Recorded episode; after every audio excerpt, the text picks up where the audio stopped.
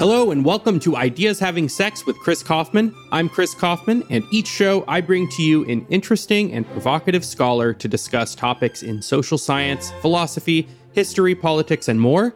If you enjoy what I do, please take a minute to subscribe to the show and to give us a rating and review wherever you listen.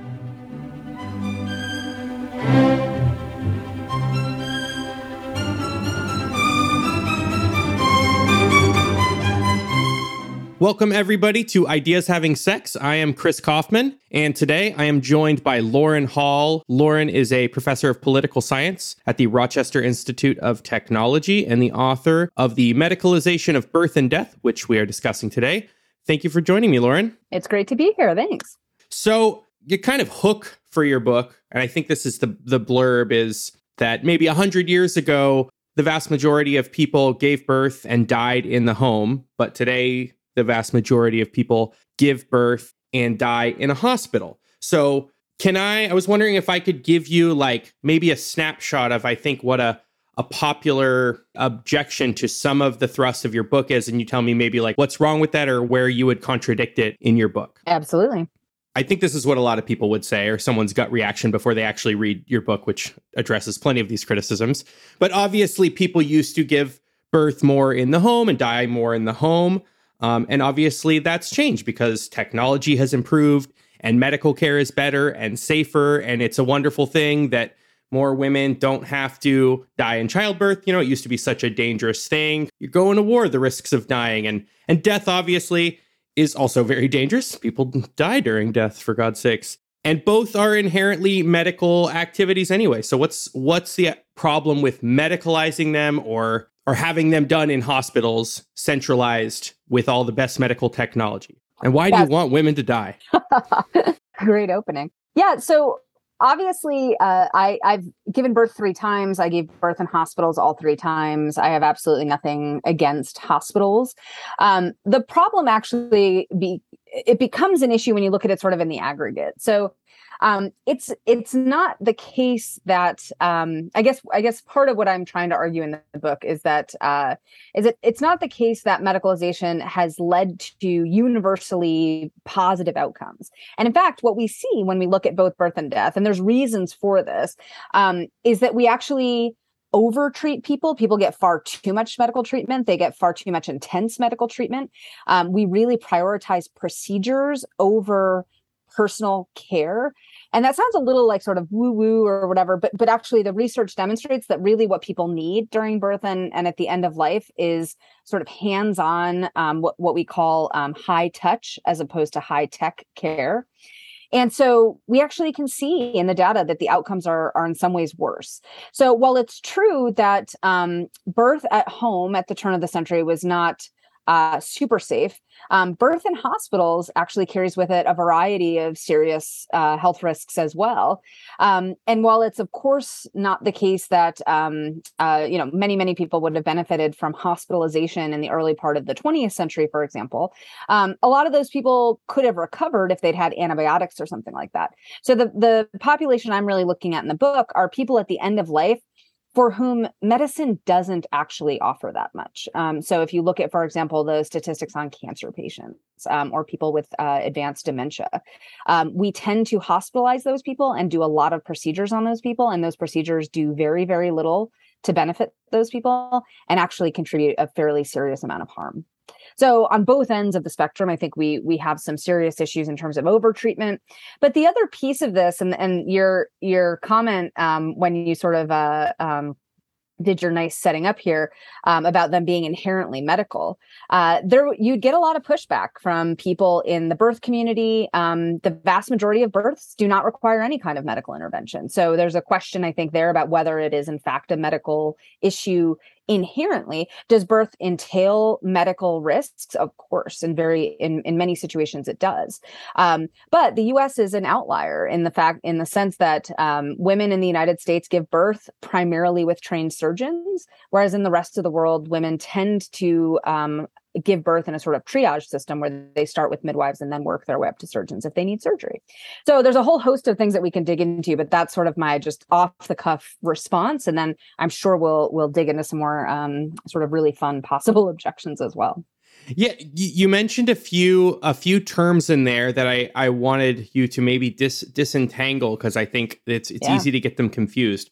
The phrase medicalization that's in the title of your book. You also focus a lot on hospitals and I guess can you disentangle and and talk about the overlap and differences between the terms medicalization, hospitalization, and overtreatment? Because they're not the same, but there's plenty of overlap there. No, that's a great question. So medicalization is just the process. It's it's it's sometimes used in a negative way, but like it sometimes has a sort of normative cast to it. But in its most simple form, it's it's a neutral term that simply describes the process by which something becomes sort of or comes under the lens of uh, the medical establishment. So the the way in which something becomes either a disease or an illness, or sometimes does not. Um, so some people, for example, would argue that the medicalization of alcoholism um, or alcohol abuse disorder was a positive thing, right? Back in the day, if you were an alcoholic, that was seen as a character flaw, right? You're just a bad person, right? You drink too much. And once alcoholism became medicalized, there was a move to recognize the fact that this is somewhat out of people's control. It's going to require some medical intervention. People are going to need assistance from the medical community to uh, to overcome it. And so that was viewed positively, right? That kind of medicalization. On the flip side, um, for a long time, homosexuality was viewed as a, um, it started out as sort of a character flaw and then became a medical issue. It became actually a mental illness. So it was in one of the DSM, I don't know which volume it was, but it was considered a psychiatric illness. So when homosexuality was demedicalized, people saw that as a as a sort of triumph for the dignity of um, of gay men and women. So it medicalization itself isn't really good or bad. It, it just describes this process by which society determines what's an illness, what's not, what are we going to call sort of a character flaw, what are we going to call just part of someone's identity, and how do we make those decisions? So that's sort of the process of, of medicalization. And it's it's a cultural phenomenon, it's a social phenomenon, but it also happens to have pretty important political inputs, which we'll probably talk about later. And that's really the focus of my book. I'm not a sociologist, I'm a political scientist. So my my interest is always in sort of the political inputs into these um, into these processes. So that's medicalization. Um, hospitalization, when I talk about hospitalization in the context of the book, I'm really looking at when people are admitted to acute care facilities. So, as opposed to outpatient facilities or like community clinics, I'm really looking at people who are admitted to um, uh, inpatient acute care facilities where you have a lot of really qualified trained staff. Um, and the it turns out that having a lot of really qualified trained staff around can be a blessing or a curse depending on what specific issue you have uh, because a lot of people with a lot of training very often want to use that training and so that's part of the process of medicalization that i talk about and then the final thing is overtreatment and this is a little bit more complicated because overtreatment clearly is normative right like overtreatment the implication is that you're getting too much treatment. It implies like a correct amount of treatment. Exactly. And it's hard to know. I mean, even um, you know, I, I, was waiting around in the maternity care literature for five years, sort of working on this book, and it's really uh, people disagree on like what the what the best, for example, proportion of cesarean section births is. Um, so in the United States, a, a little over 30% of women give birth via cesarean section. Most people think that's far too high. But if you ask people to actually identify what like the ideal number of cesarean sections is, it'll range anywhere from like 10 to 20%. 10 is a is a pretty low number. You will not get a lot of people in the medical establishment agreeing with 10%. 20 most people would agree that that's a, a pretty decent number and of course the real concern for cesareans is you want to avoid the first you want to avoid first time moms getting a cesarean because those are the folks who then their chances of needing a cesarean in, in second and third pregnancies increases really dramatically. It's much much harder to give birth um, vaginally and that comes with its own set of risks. So so again when, when i think you know one of the really interesting things from the literature that i found is that the medical community can can often recognize overtreatment when they see it but that recognition is often reactive. So people will look back at a cancer patient and say, that was way too much chemo. But it's really, really hard, or or they'll say in the aggregate, cancer patients are getting. That's what I was going to say. Like it seems easy to say when you look at all of the numbers, it's over treatment. But in any, in you know, when you take the big picture view, it's an easy call. Yeah. But when you take your small picture view as one doctor or one patient wanting to avoid what you think is a big risk, more treatment, more treatment. And that becomes the the big problem. And i talked to a lot of different so I, I, did a ton of interviews with practitioners and physicians for the book um, and a lot of them pointed to that problem of the the pressures of actually practicing with uh, you know when, when you're when you are responsible for this family's sort of uh, comfort their sense of hope their sense of optimism um, but it is interesting that there's really clear differences between types of doctors. So the palliative care physicians that I interviewed um, were much better able, or this is probably, I mean, that's sort of a biased way of putting it, but were more likely to say, this particular case we are we are overtreating. We're providing this guy should not be getting chemo. He should be home with his family. Whereas the oncologists were much less likely to make that call. And the same thing is true for midwives versus obstetricians. So you see real differences in specialization um, in people's desire to identify overtreatment even in specific individual cases. So I don't know how much this how much it's been verified uh, in any systematic way. But long time ago, uh, the blogger Scott Alexander turned me on to an article called "How Doctors Die." I don't know if you've if you've read that, written by a doctor named Ken Murray, and like the tagline is, I pulled it up. The tagline is, "What's unusual about medical professionals." Is not how much treatment they get when they're faced with a terminal illness, but how little. And it pretty much goes on to ex- to explain on the receiving end, medical professionals really do not want to be spending a lot of time with heavy amounts of treatment in a hospital when they are terminal. Um, and they know that system very well, and there's a good reason and that they don't want to do that. But when they're on the other side of that, you talk about this a little bit in the book, but this isn't fully the picture that you paint. The doctors want to put it on like, I don't necessarily want to give all this extra treatment, but the families of dying people, this wasn't about birth so much, the families of dying people insist. So there's like an individual, you know, risk aversion or or desire to seem like a good son or daughter or something to your dying parent. Uh, your book really is more heavy on um, looking at regulatory and funding policy causes that have kind of funneled us into this this type of treatment. So, can you say something about how the incentives have been shaped by policy to over medicalize and over you know an emphasis on number of procedures for instance as opposed to outcome which isn't like typical i think in most industries. Yeah i i trace back and, and by the way there's a wonderful book by paul by the sociologist paul starr called the social transformation of american medicine and it won tons of prizes. It's really amazing. He does a beautiful job of tracing sort of the history of the US healthcare system as well as how it differs from from others. It's not a comparative work, it's a historical work, but he he's really done a beautiful job of sort of watch looking at how this landscape changed. I'll include that um, in the um, show notes. Yeah, please do. It's it's a great book uh, I, you know, when I'm looking at sort of the policy landscape, and the, the metaphor that I use in the book is is the watershed, the the broader water policy watershed, and sort of how it affects how people get funneled into certain kinds of treatments. And there's a couple really important landscape pieces on that watershed in the United States, at least. Uh, one of the first was the uh, Flexner Report of 1910. So that was one of the first um, attempts to standardize medical practice in the United States. So prior to 1910, we had just this sort of like really diverse landscape for both good and bad. Like there were lots of medical colleges. Some were barely apprenticeship programs. Others were Johns Hopkins. So there was a real diversity and quality. Um, and so the Flexner report was really trying to standardize medical care and standardize the quality of, of medical training in particular. And one of the reasons for this, so there were sort of throughout this story there's there's always sort of two motivations that operate in tandem there's a deep concern obviously for patient safety that's one of the major things that comes out of the flexner report but the other concern is hey we can't get rid of all of these other providers like midwives and other you know these quacks unless we have our house in order so there's very much this kind of feeling that we need to standardize medical education in order to take our proper place as the primary healthcare providers in the United States landscape. So that's kind of the first big, um, the first big push.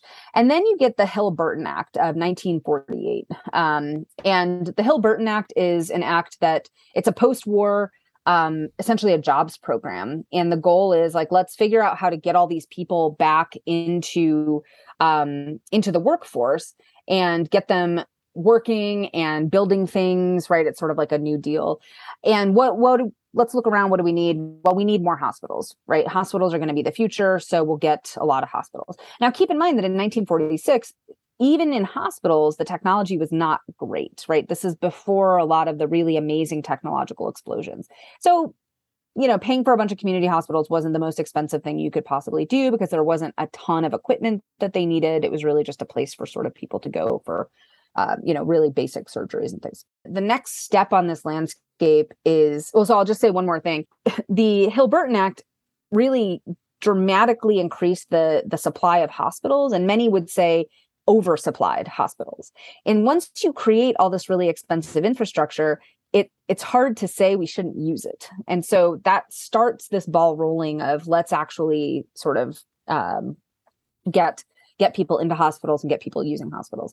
And then I think the final sort of nail in the coffin of, of sort of overuse of, of, of medical uh, technology is the structure of Medicare itself. And so Medicare in part because of lobbying from physician groups, um, left physicians um, sort of sole practitioners. They were they were sort of con- independent contractors, but it left them um, with a fee for service model. So they were paid for every service that they provided, and they were really clear that they wanted that because they didn't want the government to come in and you know prevent them from getting paid or have some sort of quota system or something like that. So the problem then becomes flash forward to 2020 or 2022. Um, whenever you're reading the book the problem becomes we we compensate a lot for procedures but we don't compensate for really crucial kinds of or parts of medical care in particular we don't compensate for conversations communication. We don't compensate for the doctor who sits down and actually tells you that you're dying and actually explains to your family what the what the trajectory of getting the tracheotomy is going to look like right? There there nobody gets paid for those conversations. And because people don't get trained for them doctors very or because people don't get paid for them doctors very often aren't trained to do them and so one of the problems that um, the the comment that you made earlier about sort of how doctors die that's different from the way that that other people die well one big difference is that doctors know what's going on sooner so if you if you get you know if you get diagnosed with stage 4 lung cancer as a doctor, you're pretty sure what's going to happen. Whereas if you get diagnosed with stage 4 lung cancer as an average person, you're like I don't know. What does that mean? Is that treatable? Like what kind of hope is there, right? How many stages and are there? How many stages are there, right? So it's not it's just not clear to the average person like what their prognosis is. Whereas to a doctor, it's much more clear. Like I'm not getting out of this alive. How am I going to spend my last couple months? And then the final thing I'll mention of that political landscape, which I left out, was as part of this early movement in the in the 10s and 20s and 30s, there was a real move to to essentially license other providers out of existence. So the idea was we've standardized our medical training, we've cleaned up our house, we're becoming scientific. Now is the time to get rid of midwives and you know quack doctors and all these other competitors and really solidify the position of physicians as the as the essentially sole providers. And then nurses come in as sort of their assistants right? They're they're they're always secondary to and always subservient to the physician. And that's the model that we have and have had for now almost 100 years so. So if you look at if we have high steel tariffs and the steel industry is in favor of high steel tariffs it's it's not considered, you know, out of line or or eh, particularly outrageous to suggest that the steel industry might have a selfish interest in keeping out foreign competition or something something like that. And and it's not that nobody makes that criticisms of doctors, but it's not it doesn't it's medicine maybe feels more sacred. Doctors couldn't possibly have a base motive like that. But I mean, that you you you addressed two, I think both legitimate rationales for this like licensing out of of you know midwives or nurses out of competing with doctors. One is a concern for standardization and and quality, you know, minimum quality of care and consumer safety, and and that's not totally illegitimate, though. It's I think it's smaller story than people usually believe. but another one is just professional protectionism. And I'm wondering what you think of that, if, if you think that's right, and what role like professional organizations like the American Medical Association specifically played in lobbying efforts to just get their way and reduce supply to raise doctor incomes. Yeah, they played they played a really huge role. So the the history that we see, you know, if you look at sort of medical history of the of the 20th century, it's a combination of uh, pretty powerful state medical associations and then the growing power of the American Medical Association. And so the American Medical Association and the state medical associations obviously feed feed off each other. And uh, they were all pretty, you know, they they worked together to um, to limit options, even when they knew that the other providers were providing quality care. So one of the examples I cite in the book is the case of Hannah, who's a midwife in in Massachusetts, and she um, she was Massachusetts outlawed midwifery. She got arrested for practicing medicine without a license multiple times. And when she went to trial, some of the evidence that was presented at her trial showed that she had maternal mortality rates that were three times lower than the physicians who testified against her at her trial. And she was still convicted, right? So she's saving women's lives and saving babies' lives and um and still can't practice quote unquote medicine. Did it come up in that trial? I, I, I remember reading that and thinking like, what if a, a, clever lawyer had that information? I just I'm just picturing the judge like striking the testimony like that's doesn't the relevance of these doctors' mortality rate doesn't matter. Stick to the subject. And were you like reading this testimony? Did did that come up much no. later? No, yeah, it came up. It came up later. The other argument that the medical associations often made was a sort of long, longitudinal kind of argument, which is, yeah, yeah, yeah, we're less safe now than midwives. Like we kill more mothers and babies all the time. But the reason for that is because we don't have enough women to practice on. And so there's actually this, I cite it in the book. There's a 1912 uh, article in the Journal of the American Medical Association that talks about the midwife problem, quote unquote. And part of the midwife problem is that it leaves physicians without adequate material, quote unquote, to practice obstetrics on. They're hogging um, the women. They're hogging all the women's bodies, right? We need those women's bodies uh, in order to practice obstetrics so that we can get better and not kill as many of them. Now, meanwhile, if you are a woman in 1910, you're like, I don't want to be the person who you practice this on. I would much rather be the one who survives thanks to my midwife and of course as obstetrics grows as a discipline people do gain more trust in it. And, and so you start seeing cultural forces follow the political forces. And then with again the hill-burton act you, you start seeing people be more comfortable with hospitals because you have all these hospitals. So all of these all of these uh, pieces really do uh, sort of um, it creates a kind of cascade effect. So just to be clear you're not anti-medicalization. You're not anti-hospital um, you're not even anti hospitalization of some births and some deaths. But my sense from reading the book and talking to you is the emphasis should be on births or deaths that have, well, let's say take births that have acute high risk factors that you know a lot of medical care might have a real good shot at helping the mother and the baby and very often it's other incentives misaligned incentives that cause over medicalization and too many procedures like the the doctor's uh, liability incentive is misaligned with the mother's risk incentives when it comes to ordering cesarean sections after or vaginal you know what i'm trying to say and i forget vaginal the acronym. birth after cesarean. That's yeah, the VBAC. one yep. Yep. Right. I forget exactly what the statistic but it's like it's a, a higher risk for the mother if they're having pr- pregnancies after the cesarean, but it's a higher current risk for the doctor in terms of liability insurance. And I'm, by the way, a cesarean birth for that reason. So mm-hmm. I was thinking about yeah. that.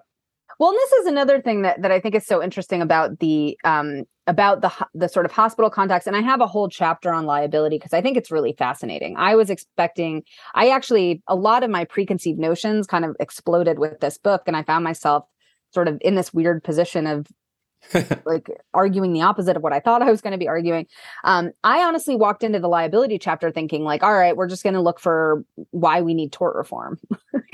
you know, I was like, that that seems logical, right? People are suing people too much, um, and that's why doctors are, you know, practicing defensive medicine and all this kind of stuff.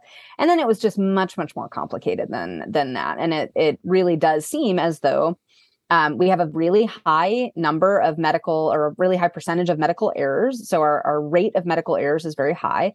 Um, malpractice, the the uh, just a tiny, tiny percentage of people who actually are harmed ever sue. And many people only sue. And this was the part that I found the most interesting. Many people only sue because that's the only way to get access to the records of what actually happened. So when we talk about Americans being per, like particularly litigious, at least in the medical context, my what I'm finding is that Americans are peculiarly litigious because hospitals circle the wagons when there's a medical error and deny patients access to the records that would help them understand what happened. And there's actually some evidence that if a hospital apologizes and offers, you know, follow-up treatment or some kind of reparations for the medical error, patients don't sue. Odd, right? so it's not like patients want like $36 million or something like that every time something bad happens. They just sort of want information. And sometimes the only way to get information about what happened is to file a lawsuit so that people are subpoenaed. And then and are the hospitals just worried about that black swan lawsuit where they do lose, yeah. you know, thirty-six million dollars? Yep. And it only has to happen once. Can you talk about what certificate of need laws are and how those impact mm. the the supply side of medical services or other or non-medical services that might compete with medical services? Yeah, certificate of need laws are weird. Um, so they essentially require, and they're only in operation. I can't even remember how many states. States keep dropping them, but the, the federal government made it a mandate in the 70s that all states had to have what's called a certificate of need or some similar legislation um, in order to keep costs down. And the argument was if you're going to invest in this really expensive healthcare infrastructure, you need to prove ahead of time that it's really needed. Because the concern was that with third party payers, if you decide to open, you know, Chris's hospital and then I decide to open Lauren's hospital, well, now we're competing for a diminished number of patients and we're going to jack up prices to make up for the fact that we don't have access to enough patients, right? And so the third party payers are looking at this as a potential disaster. So as Medicare grows, right, the, the government says everyone needs to have certificate of need laws. Well, it turns out that the research shows that they don't do anything. They they well, they actually do some important things, but they're not good things. Well, so and that's not how pricing works. it's not, right? you, you, can't just raise like, prices because there's more competition. That's just not how supply and demand works. A very, very odd understanding of how the of how the medical system works. So the um so the thought is that uh, will require people to sort of demonstrate that there's an actual need in their community and we'll go from there. So it didn't actually lower prices. But what it did do was allow existing providers to do a really, really good job at keeping out competitors. Um, and especially, it allowed uh, medical providers to keep out non-medical alternatives. So the the examples that I use in the book, and actually, I, I after I published the book, I got some. Um, I was asked to come on as a sort of like I don't know, consultant is too fancy of a word, but like someone who sort of helped out a little bit with um, birth centers in New York State. So birth centers in New York State have to go through this long, lengthy certificate certificate of need process. They have to essentially demonstrate that enough interest in their um, uh, in their uh, product or service in this case. Um, and in some states, actually, the hospitals, their direct competitors, have veto power. So in Kentucky, for example, no birth center has ever been allowed to open because the hospitals go, we don't need why would we need more maternity care services we we've got it covered and what of course that story doesn't doesn't fully develop is that well you're providing one specific type of maternity care which is the very highly medicalized maternity care and maybe other people want a different type of maternity care but they can't do it in Kentucky. In in New York you can do it but it's really really hard. It's like a 2-year process. It's tens of thousands of dollars. Any entrepreneurial midwife um, I mean you have to be independently wealthy to get through the certificate of need process and that's not most entrepreneurs. So it's a real barrier. So w- what you're describing uh, existing medical providers, hospitals, being on whatever panels or boards that, that do the approval process for for a new certificate of need.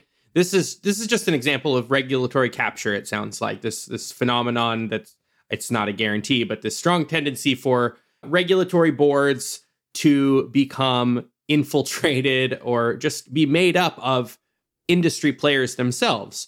Um, you know these are these are and that's not always nefarious. I mean they're the experts. They know about it. So who gets tapped to sit on uh, these kind of boards it's going to be people with experience running hospitals or medical centers but it shouldn't be surprising that they also have an interest in limiting their competition and this is true on mundane scales too there's some states that license florists and flower arranging and who sits on the yep. panels to set up the the florist exams it's other flower arrangers you know and it's not as yep. nearly as important, but it's the same thing. It seems to me. Yep.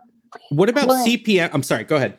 No, I was just going to say in New York, it's it's funny. Um, I think they're changing it now, but but if you looked at the makeup of the Public Health and Health Planning Commission, FHPC, uh, in New York, which is the major planning commission for the state for health, um, there's no midwives, there's uh, no consumer advocates, so it's it's just physicians and professors at research universities and medical universities.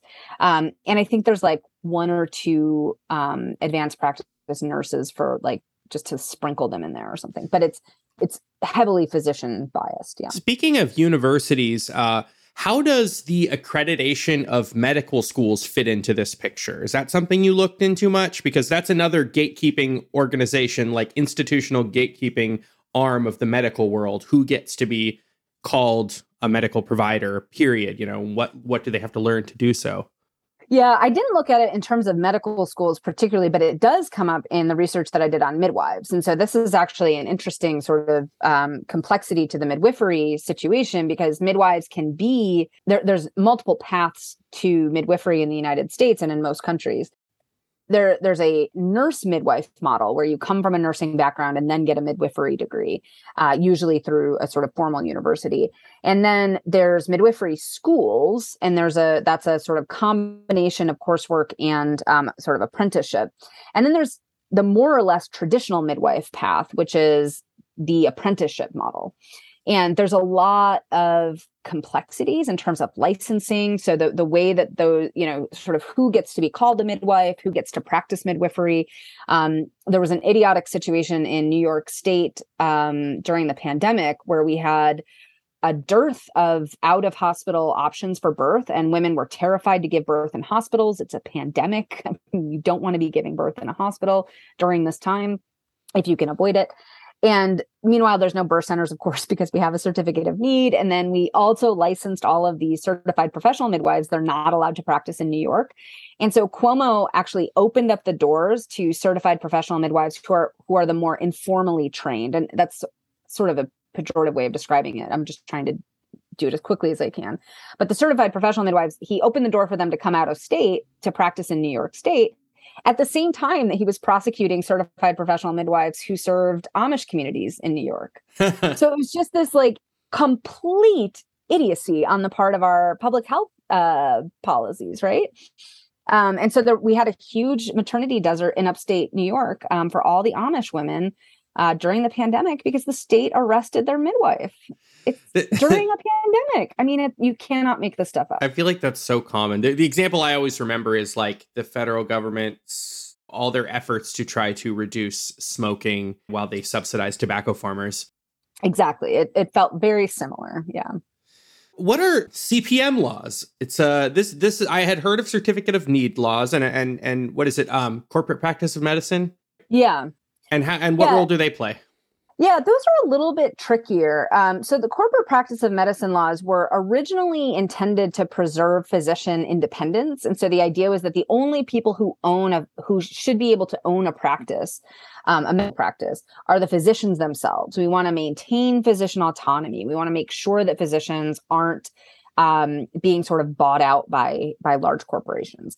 And like with anything in this environment, there's a good angel motive and a bad angel motive sort of operating side Baptists by side. Baptists and bootleggers. Exactly. Yes. The Baptists and the bootleggers. So the Baptists are saying we want to make sure that doctors can practice autonomously so that they're not recommending low cost solutions just to save a buck for the corporation that they work for, right? We're trying to do the right thing. Well, the bootlegger sort of side of the of the coin is that well, physicians don't want they want to maintain their independence because that allows them to set their rates and it allows them to keep salaries uh, in some cases artificially high. And so, in states that have corporate practice of medicine laws, it actually prevents any corporation, nonprofit or profit, from hiring physicians directly. So the physicians have to either be like, um, they, like they can't be employed by the corporation. So they have to be like independent contractors, or it's like this legal thing. And one of the cases I found that this really messes things up was I was talking to the director of a hospice agency. So this is a nonprofit hospice agency. This isn't like Walmart, right? And the nonprofit hospice agency wasn't allowed to hire a doctor to, to hire a full-time doctor as their employee they had to actually contract with the doctor through the insurance company because ironically there are certain carve outs in these corporate practice of medicine laws and those carve outs are usually insurance companies and hospitals. Those are corporations that can hire physicians directly but nobody else can. You can see how the monopoly builds up right so Denny's can't like hire a staff doctor to be on site or travel between different Denny's locations when a chef cuts off his finger or something. That's illegal? Exactly. Well, in the states that have corporate practice of medicine okay. laws. Yeah, and and the CPM laws are really hard to track down because they're not all legislation. Sometimes they're administrative rules, sometimes they're actually court rulings that you have to dig into like administrative law to find. And so I actually thought about doing a little bit more with corporate practice of medicine and then just realized I didn't have the bandwidth because it was like, it was just too, it, trying to find it across 50 states, wherever the states put this stuff was really impossible. But think about trying to be a consumer or, or trying to be a physician and figuring out what laws apply. I mean, yeah. if I can't figure it out, I have a PhD in political science. I don't know how the average person figures this. And I'm out. guessing calling them CPM laws is a researcher's shorthand. I'm guessing not every CPM law comes conveniently labeled and searchable as a corporate practice of medicine law. Nope. Yeah, it's you're not going to be able to Google. It's something it's else. like Assistant Executive Order 17.893. Yeah. That's easy to find. And the other one you already mentioned, another big element that funnels these kinds of things into a medical model is funding and the way reimbursement works. Is that primarily medicare? Or there there's also just the rules that private insurance companies have and some of that is probably most of it is influenced by regulatory rules as well. Yeah so one of the frustrating things for a lot of the midwives that i talk to is that licensure is linked to medicare reimbursement and medicaid in the case of um, in the case of birth. So almost 50% of women, it's like above 45%, um, get Medicaid during uh, pregnancy because they they increase the income level for pregnant women to ensure that people have access to prenatal care. So it uh, it affects a huge number of of pregnant and birthing people, and the problem is that if you're not licensed, even if you're a really good midwife, and even if you're licensed in another state, if you are not licensed in the state that you're practicing in, um, obviously you you can be prosecuted in many states, but you also can't bill insurance for your services. You can't bill Medicaid and often private insurance. And so what ends up happening is a lot of home birth midwives just eschew insurance altogether and say i'll just do one global fee. You know usually it's it's around $4000 for the whole entire birth. Others do sort of interesting middle ground where like they can like sometimes they can bill insurance for the prenatal care but then the delivery has to be out of pocket.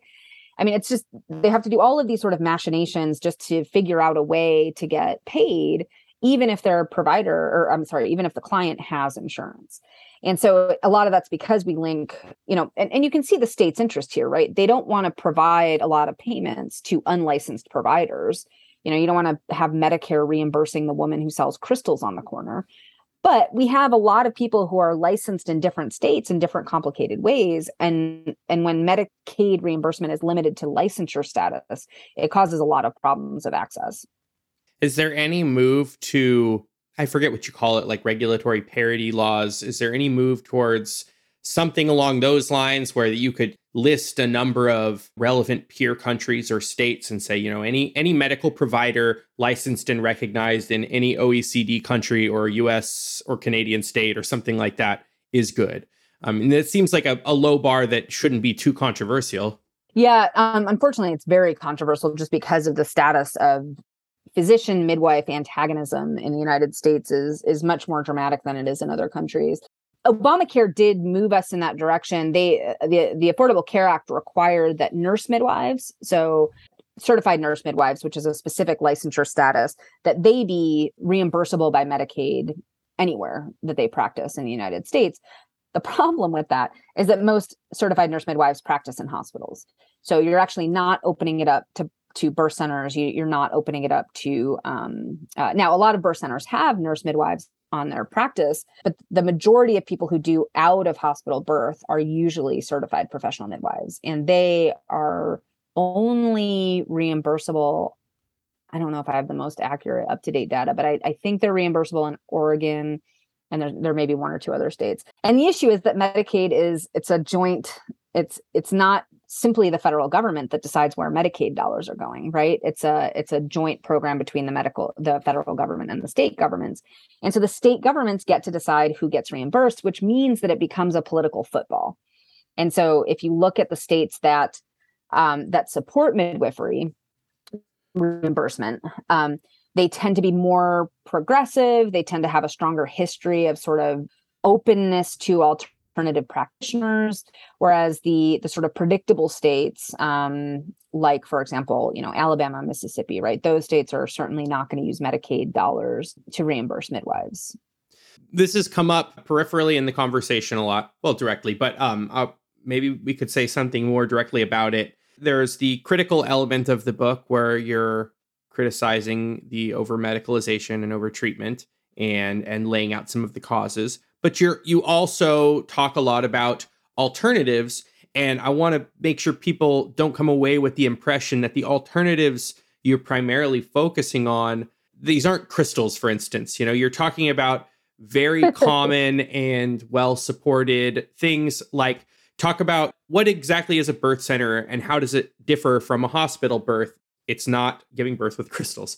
And also palliative care and hospice in the case of dying. Can you say something about those yeah, great question. So birth centers are are really misunderstood, and I, I don't know why. Um, we actually, I, I originally wanted to give birth in a birth center, and this was actually the reason that I started writing the book. Was I I'm I live in New York. I figure we have every kind of everything, right? Like why not have a birth center? Um, and then I realized that I the there were only two birth centers in the entire state. And I couldn't figure out why that would be the case, given how many people I knew that did home birth. And I was like, why don't we have this middle ground? And it turned out that it was certificate of need. So I was like, oh, okay, that's why we don't. Um, but the a birth center is, I think, a, a, nice middle ground between a home birth and um, and a hospital birth. And I, have known a bunch of people who have who have had wonderful home births as well. Um, I wasn't super comfortable with it as as a first time mom, but a birth center is essentially a um, a small outpatient. It's usually a home or a, a, sort of comfortable building, and there's beds and bedrooms, and there is medical equipment. So one one misconception that people have about both midwifery and birth centers is that if something happens like I, I always hear this argument like what happens if if there's you know if someone starts bleeding out? or like what happens if there's an emergency? And so i think people sort of assume that there's no medical knowledge at all which is just not the case. So birth centers and midwives carry they carry medication to help stop bleeding. They can usually stabilize patients in the vast vast majority of cases they stabilize patients who do have an emergency until they can get to a hospital. And the other crucial thing that both birth centers and midwives do is that they're very careful with the patients that they select, right? It's a triage system. So you choose low risk women who have a very high chance of giving birth vaginally because you don't want to have people go through the difficulty of, of transferring to a hospital birth centers have a lot of safety measures in place. Again, they have medications, they have uh, a certain degree of medical equipment. But the big difference is that the medical equipment is not front and center, which makes it easier to give birth vaginally if that's what you want to do. And a lot of people have pointed out that birth centers have a much higher rate of vaginal birth than hospitals. And part of that is because if the medical tools are there, you're going to use them and you're going to use them at a much higher rate than you probably need to. And I don't think that's a controversial statement. I think most of the physicians that I that I interviewed and the data that we have demonstrates the fact that the the biggest predictor of whether you get a C-section or not in the United States is not actually your risk factor as an individual, it's the hospital you give birth in. So if you give birth at a, at a hospital with a high C-section rate, that increases your C-section rate. It has nothing to do with you as an individual. So similarly, if you give birth at a birth center that can't give surgical births, right? You have a lower chance of having a C section simply because people aren't incentivized to use those tools. So, yeah, birth centers have a lot of different options for pain relief. They have a lot of options for handling emergencies, and they're trained. They have protocols for transfers. So, they know how to communicate with local hospitals. They know how to communicate with, for example, ambulances. The vast majority of transfers from birth centers are not emergencies. Most people who transfer from birth centers just want more pain medication than birth centers can offer. That's the reason most people transfer. So it's not even the case that you have like tons and tons of birth center patients flooding hospitals with like hemorrhages or something. You know, the vast majority of people show up because they want an epidural little, or something. Yeah, it's gotten too intense and they want an epidural, right? So that's another that's like a big misconception about both home birth and um, and that's true for home birth too. Most transfers from home births are not emergent transfers. They're people who just want more pain meds than they can get at home, and that's totally fine. That's sort of the background on birth centers. I can follow up with any questions that you might have. Palliative care and hospice, I think, are also really misunderstood, but um, really fantastic resources uh, in in terms of I like to talk about sort of pluralizing healthcare, right? Providing more options for people who have diverse and sort of even idiosyncratic interests or needs. Um, palliative care and hospice are often used uh, synonymously, but they're very different. So palliative care is actually a it's a medical specialty.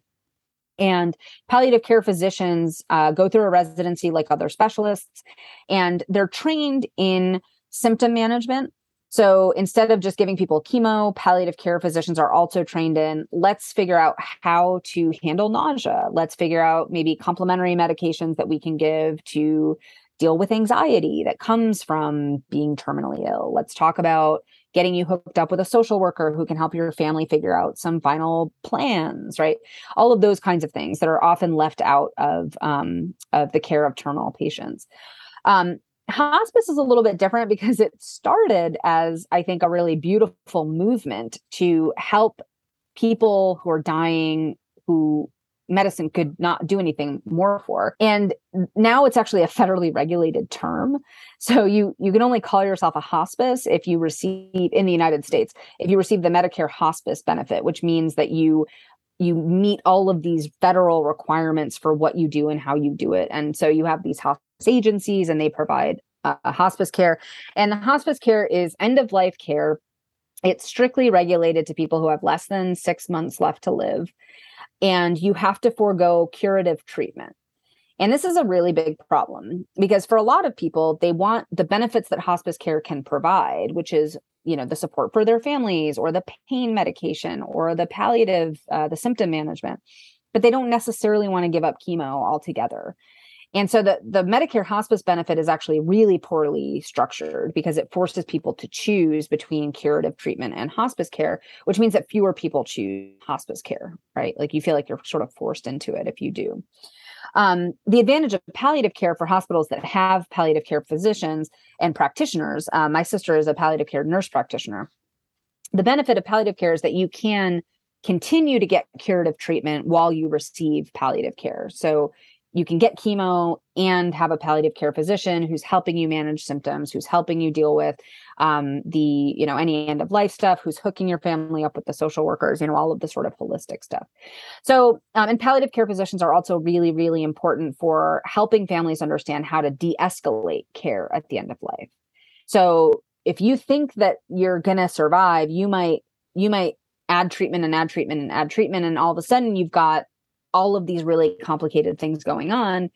And palliative care physicians can come in and say let's let's back off some of these medications or let's try to move to a different kind of machine or whatever. I'm obviously not a doctor but the idea is that they're they're the ones who are sort of trained in avoiding escalation in the first place and de-escalating when they can.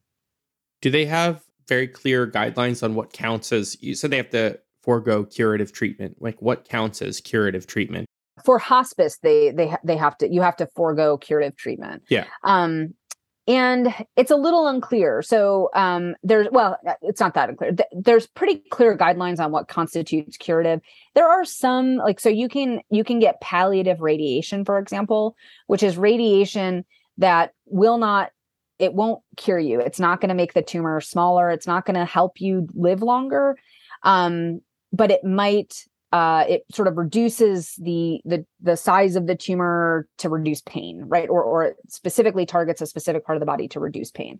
So that would be considered that would be consistent with hospice because it's not it's not going to cure you, it's not going to make you better, but it will at least help deal with the symptoms until you die.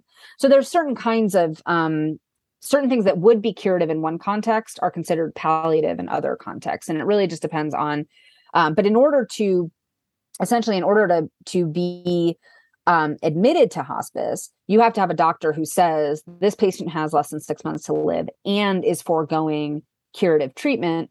Here are the treatments that we're providing, and they are not curative for X, Y, and Z reason. And this is actually a big barrier to hospice care because a lot of people enter hospice during the last couple of days of their lives. And for for you to go through this like intensive onboarding process when all you want to do is get out of the damn hospital and go to a hospice and be with your family. But you've got to find someone who's on call. You've got to find someone who's capable of doing who, who's regulate from the regulatory perspective is capable of doing this um, this assessment. It means that a lot of people end up dying in hospitals who should be dying at home with their families because they literally can't get into a hospice in time. And so that's actually a, a pretty sad situation. So they need to be, a doctor needs to say they have less than six months to live, but you said most of the time they're really just going in with a few days. Yeah, and that's another. So another problem with the way that the hospice benefit is structured is um, it was really created at the time that the Medicare hospice benefit was created at a time when you had primarily cancer and AIDS patients and it was fairly easy. I mean, I'm using easy in sort of the broad sense, but it was easier to determine when people were likely to die. Now, though, more people are dying of other kinds of things, chronic illnesses, diabetes, or for you know, kidney disease, um, or dementia. And dementia is the real difficult one because most people with dementia, you can't do anything for. They shouldn't be hospitalized, and yet they're not they don't have less six, than six months to live. And so, or you not, just don't have any good way of knowing if they have no way of knowing. Yeah. So the problem becomes more and more people don't qualify for hospice until they're really acutely ill. And that's, uh, and then it's really hard to find them placement because and then at that really point heavy. they have foregone months or maybe years of comfort that they could have yeah. had in yeah. that kind of circumstance. Yeah.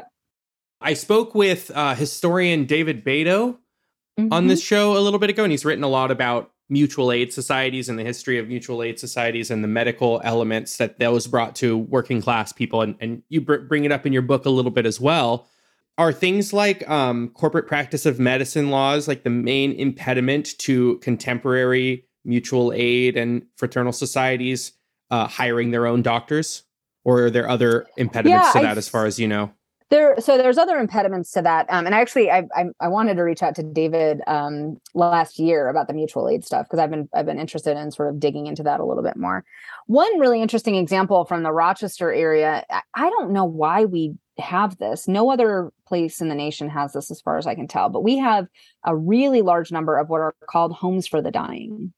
Um, sometimes they're called comfort care homes when people are uncomfortable with the word dying but um, they're essentially hospices that um, now you can't use that word to describe them but they're essentially places that people can go to receive hospice care that's not their home. And the reason that that's important is that another really big problem with the medicare hospice benefit is that it limits the active care that most people can get to something like four hours a day. Um, so a nurse will come and you know help you out with meds and stuff but then they leave and if you live alone or your spouse works or you know you have serious mobility issues and you don't have anyone home full time to take care of you most people a lot of people die in hospitals because they just don't have enough people at home to take care of them because the hospice benefit leaves this huge gap so the homes for the dying are fascinating because they're they're the definition of mutual aid. They're um, homes that are usually purchased um, by a nonprofit, often funded by churches. Like the ones that I interviewed were were church funded, but sometimes they're funded by just sort of philanthropic organizations in the city or something like that. And they'll accept anyone. Usually, they accept people who have less than three months to live, um, but there's no payment. And so, essentially, what the house does, the who run the house, is they bill um, they essentially have a hospice agency that comes in and the hospice agency handles the care and then the hospice agency bills medicare. But the patient doesn't provide any kind of payment. And it also provides an opportunity for families. Usually these houses have bedrooms where families can sleep so you can stay close to the person. They're just really it's like it's like a really beautiful model. Um, but one of the limitations to the spread of this model as i was talking to one of the executive directors and she said yeah well we have to stay um, two beds or smaller so all of these all of these um, homes for the dying only have two options they have two beds for dying people and that's it and the reason, of course, that they do that is that at least under New York regulations, anything above two beds counts as either a nursing home or a hospital, and the regulations apply. And so you're regulating this really beautiful model essentially out of it, or you're preventing it from scaling up um, with these idiotic regulations. Because once you're regulated like a nursing home or a hospital, well, all bets are off, right? You can't afford with philanthropic dollars. And to... without that, a lot of bets are still off because then you're having to buy a house for every two beds you want to provide.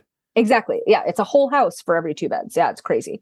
Um, but we still have 20 or more of these places. So if, if people are looking for a place to die peacefully, I guess um, the Finger Lakes area of New York is a is a good place to go. I I have no idea why that's the case, but um, but that's a fascinating sort of. It's not exactly mutual aid, but it's kind of in that arena, you know, of, of people just trying to help out people at the end of life and then coming up against all these idiotic regulatory barriers to doing so. Um, but they still managed to do it, which is inspiring. That's cool. So your book is mostly about America, but I don't have you looked into other contemporary countries that might have either never gone down this path or have have medical regimes that that uh, are significantly better in these particular ways. Obviously, there's a lot of diversity in ways that probably don't bear as directly on your thesis, but in these particular ways, what other countries are models or partial models for reform? Yeah, um, I would say both Canada and the UK, at least in terms of the triage system that they use for for labor and delivery. Denmark, I think, does this too. So essentially, you give birth with a midwife unless a medical issue results that requires a surgeon, right? Like that seems like a very commonsensical way to do things. But in the US, you start with a surgeon, whereas in the UK or Canada, you start with a midwife and then a surgeon comes in if a surgeon is necessary. And so that's how they sort of do things. And they have better outcomes across the board. One interesting wrinkle to this, though, I don't want to pretend that it's all sort of like rainbows, because one interesting problem that you have in the NHS, which is the UK um, system, the National Health Service, is that there's actually been a lot of criticisms of midwives in National Health Service hospitals, criticisms that the midwives ration care, that they prevent mothers from accessing adequate pain medication. And so the criticism, the, the more common criticism that I see in the UK is actually under treatment. So um, there's a kind of middle ground that we want to hit, right? It's not about sort of like releasing everybody to give birth in like the nearest cornfield, right? Like without any kind of medical care at all. There's sounds beautiful. Kind of, it sounds great.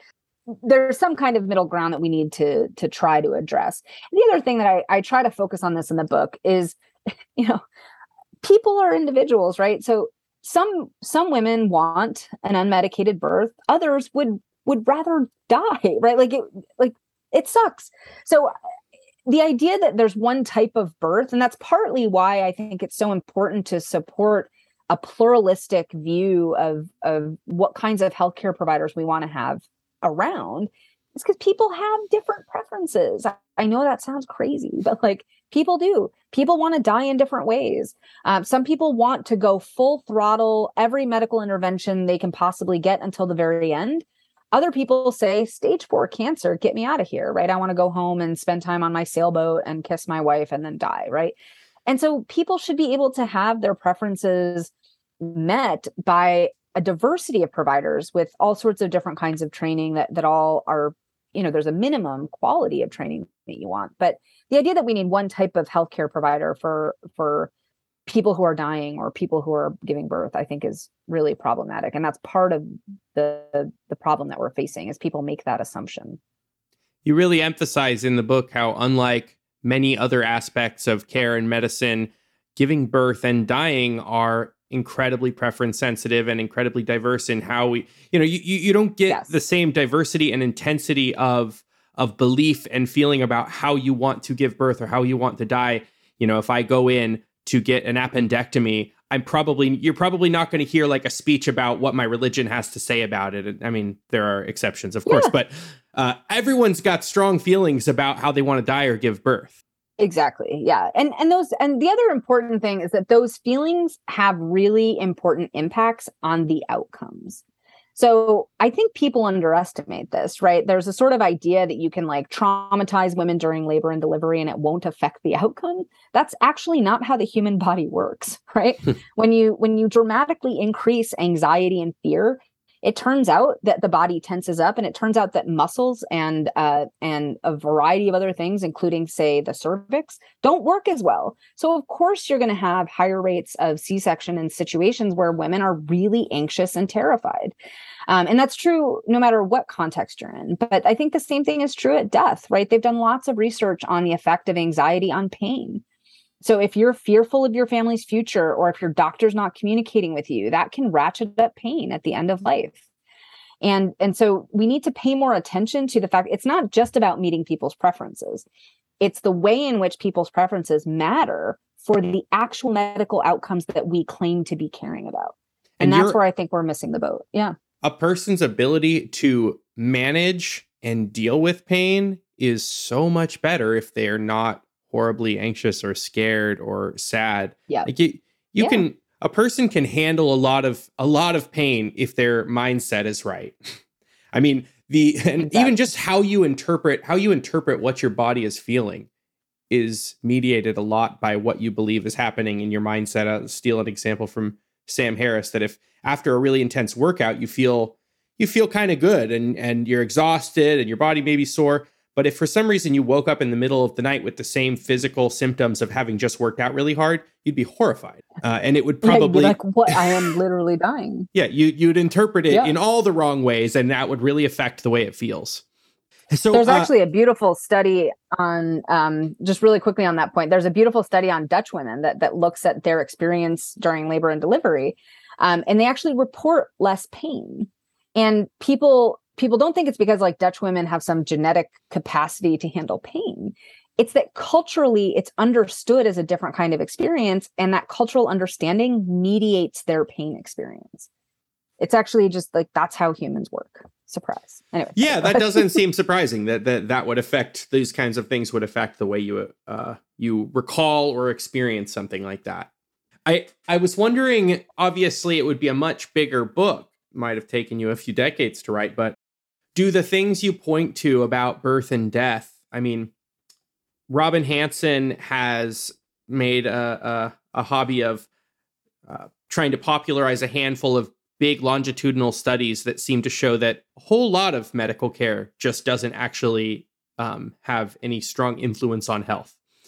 Not all but a lot of it a lot of it does. And there are a lot of big longitudinal studies about giving people large amounts of essentially free healthcare for like five or ten years and checking back later and there's just they're just not healthier than than a control group who didn't get that. And even if that's not true of every kind of medical care does does this thesis do you think apply more broadly than just birth and death?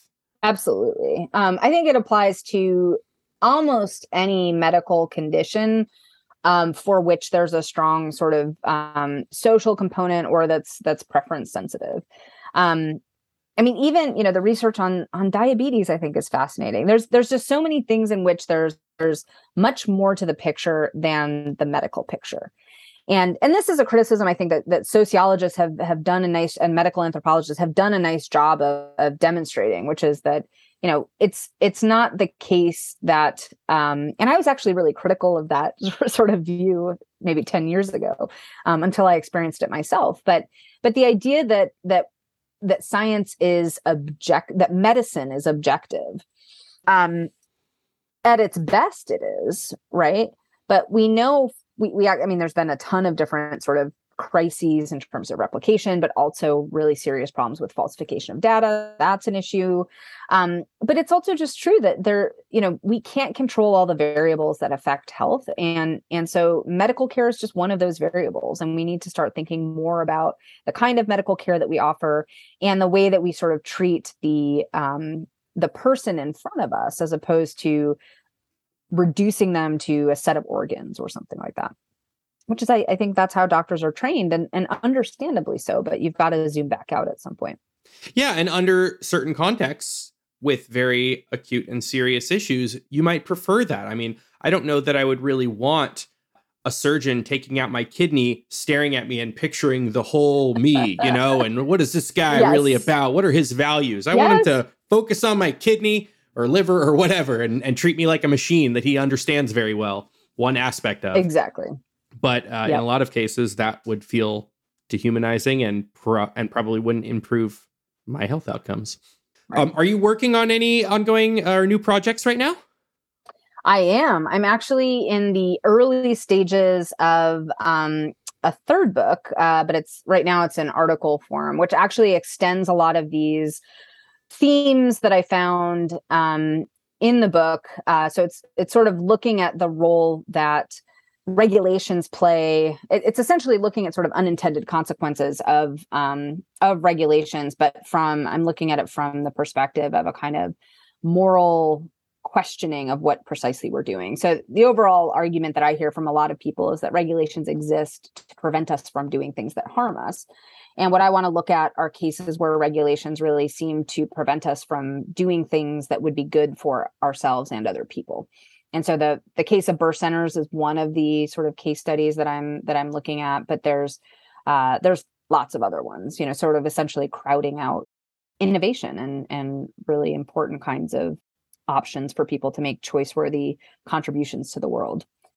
I had started by actually looking at it from a bioethics lens because one of the things that that interested me in the book itself, that this uh, the medicalization book, was that the way that we structure medical care actually undermines a lot of the bioethical principles that medicine claims to protect. So I thought yeah. that was kind of interesting. And obviously deeply troubling. But then once I started looking even outside medicine, I noticed that the same thing is really true that very often we have these regulations that are aiming at one one particular sort of good quote unquote and in fact are undermining the very ethical obligations that we have to our citizens. Um, it's particularly true in the professions, but I actually think it, it applies across the board as well. Um, that I think overregulation, however you sort of want to define that, can actually make it harder to be a moral person. And what was the name of the book you wrote before before this one, The Medicalization of Birth and Death? My first book was Family and the Politics of Moderation, and that's with Baylor University Press. I'm going to include those as well as where people can find you. Any particular way yeah. people sh- ought to keep up with you if they're interested in your work? I wish I could say that I update my website the way that I probably should, but probably the easiest way for them to find me is um, just on my institutional um, webpage. I keep my publications up to date there. So they can find me by uh, searching for me on rit.edu. I'll link to those. What is a book or author you might recommend that would complement this work particularly well? There's two. Um, so I mentioned the Paul Starr book, which I, I really like. Um, the other one that I found really wonderful was a book by Sharon Kaufman, who is one of the um, pioneers in medical anthropology. And uh, she has two books A Time to Die, and now I'm blanking on what the second one is, but I can find it for you. Uh, she actually just passed away this year, um, which is uh, unfortunate. But um, but a time die, she actually sort of embedded herself within um, hospitals and just sort of watched how people made decisions about how to die. But then she places it back into the context of Medicare, the structure of Medicare, and this broader sort of policy context. It's beautifully written. It's really intricate, um, and she just does a, a really great job at um, sort of detailing how complex the the incentive structure is and how difficult it is for people to get out. And then the last one I'll mention for people who are interested in birth is a book uh, called Cut It Out about the C-section epidemic. Horrible. But she has um yeah, it's it's a great title. And that uh, she has a wonderful chapter on liability. So she actually sort of undermines the um, the modern myth that doctors are just practicing defensive medicine because people won't stop suing them. So that's another really good book to read. I'll include those as well. My Thanks. guest today has been political scientist Lauren Hall. Her book is The Medicalization of Birth and Death. Lauren, thank you for joining me on Ideas Having Sex. Thank you. This was really fun. Thank you for listening to Ideas Having Sex, where we have stimulating conversations on social science, philosophy, history, politics, and more. If you're a fan of what I do, please take a minute to subscribe to the show and to give us a rating and review wherever you listen. I'm Chris Kaufman. Thanks for listening.